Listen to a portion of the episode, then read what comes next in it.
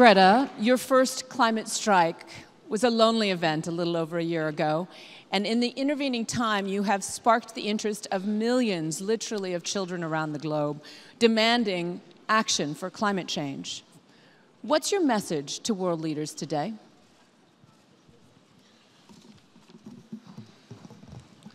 Uh, my message is that we'll be watching you.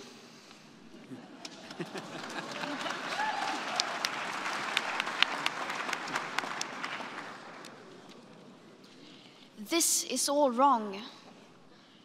I shouldn't be up here. I should be back in school on the other side of the ocean. Yet you all come to us young people for hope. How dare you? You have stolen my dreams and my childhood with your empty words, and yet I'm one of the lucky ones. People are suffering, people are dying, entire ecosystems are collapsing. We are in the beginning of a mass extinction, and all you can talk about is money and fairy tales of eternal economic growth. How dare you!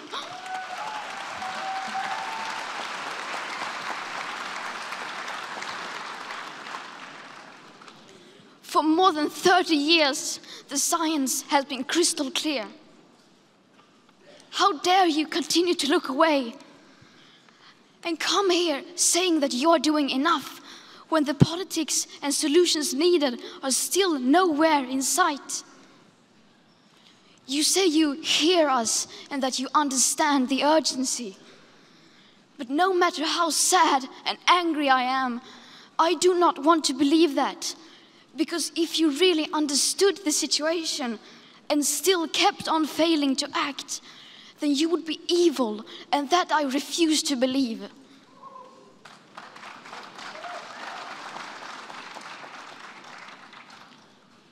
The popular idea of cutting our emissions in half in 10 years only gives us a 50% chance of staying below 1.5 degrees and the risk of setting off irreversible chain reactions beyond human control.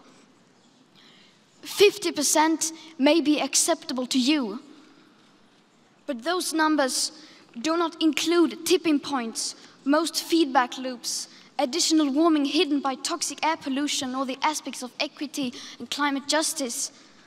They also rely on my generation sucking hundreds of billions of tons of your CO2 out of the air with technologies that barely exist. So a 50% risk is simply not acceptable to us, we who have to live with the consequences to have a 67% chance of staying below a 1.5 degrees of global temperature rise, the best odds given by the IPCC, the world had 420 gigatons of CO2 left to emit back on January 1st, 2018. Today, that figure is already down to less than 350 gigatons. How dare you pretend that this can be solved with just business as usual and some technical solutions? With today's emissions levels, that remaining CO2 budget will be entirely gone within less than eight and a half years. There will not be any solutions or plans presented in line with these figures here today because these numbers are too uncomfortable and you are still not mature enough to tell it like it is. You are failing us. But the young people are starting to understand your betrayal. The eyes of all future generations are upon you. And if you choose to fail us, I say, we will never forgive you.